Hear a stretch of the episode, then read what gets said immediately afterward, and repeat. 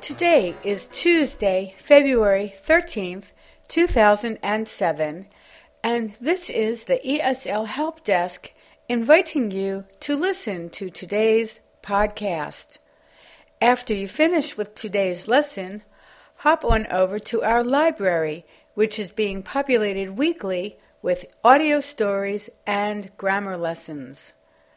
Today, we are going to treat you to the audio of an essay written by Zenaida Kitajczyk, in which Zenaida describes the famous painting by the Spanish painter Diego Velázquez entitled Juan de Pareja.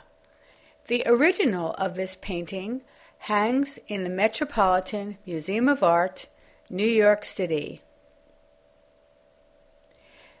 The essay you are about to listen to Juan de Pareja was written by Zenaida in her college ESL class after she read the book I, Juan de Pareja by Elizabeth Borton de Trevino.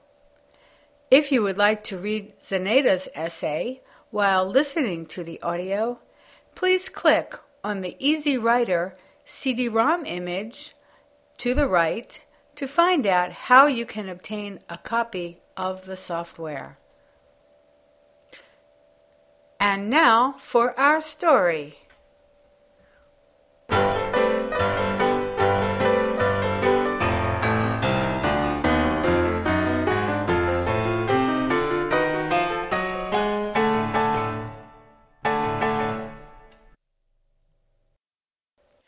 This is a portrait by Diego Velázquez who was one of the most famous portraitists of the 17th century. It is a portrait of Juan de Pareja, a man who had a very close relationship with the painter for many years. Juan de Pareja had been a slave, had lived in Velázquez's house, and had served Velázquez for many years. Juan had secretly learned to paint from Velázquez, his master, and remained in his master's home until Velázquez gave him his freedom. Velázquez painted Juan several times, but this portrait that you see was the best of all. The entire work is done in pastel colors, mostly dark tones except for Juan's face, for which Velázquez utilized all of his skills trying to express Juan's character. The work is unique and done masterfully.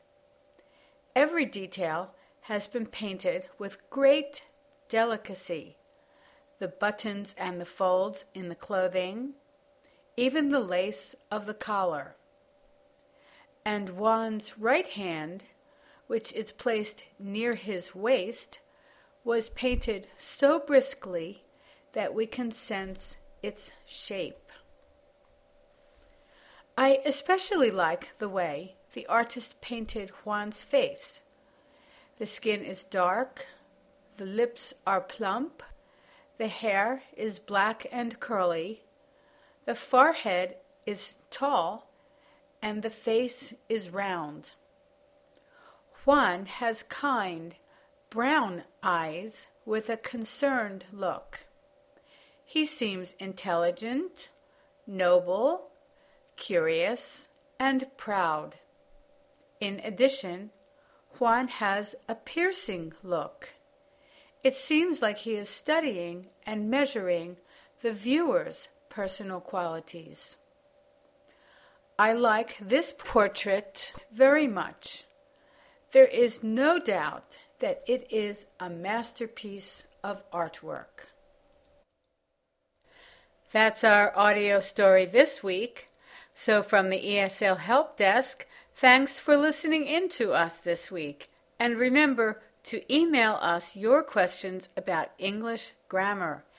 At the ESL Help Desk, your feedback is our feed.